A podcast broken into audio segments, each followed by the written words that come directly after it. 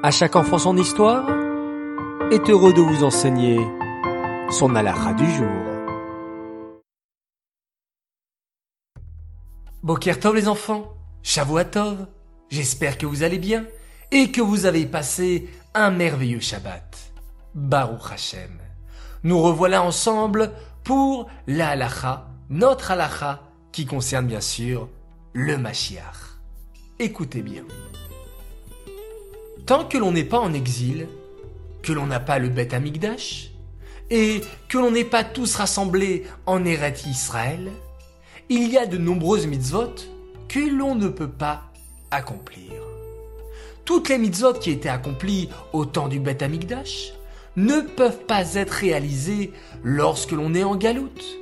Par exemple, on ne peut pas offrir les bikurim, les premiers fruits qui ont mûri au Beth Amigdash. On ne peut pas faire de korbanot, de sacrifices.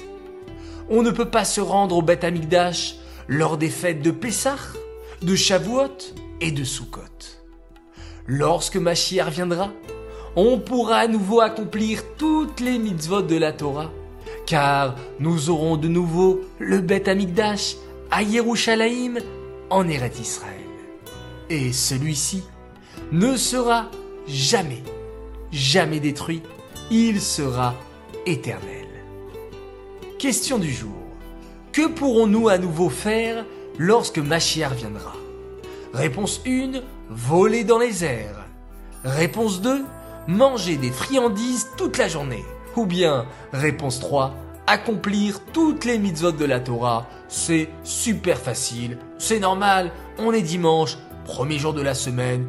Il faut commencer tranquillement. Revenons à présent sur la question de jeudi matin. La question était quelle est la première question qu'on pose à la Neshama lorsqu'elle monte chez Hachem à la fin de sa vie? Il fallait me répondre réponse 3. As-tu attendu la délivrance? Vous avez été très très nombreux à m'avoir apporté la bonne réponse. Moi, je vous applaudis. Bravo, bravo, bravo à tous et notre gagnant du jour s'appelle Menachem Mendel Nouchi. Bravo à toi, nous te ferons parvenir un joli cadeau. Les enfants, je vous dis, excellente journée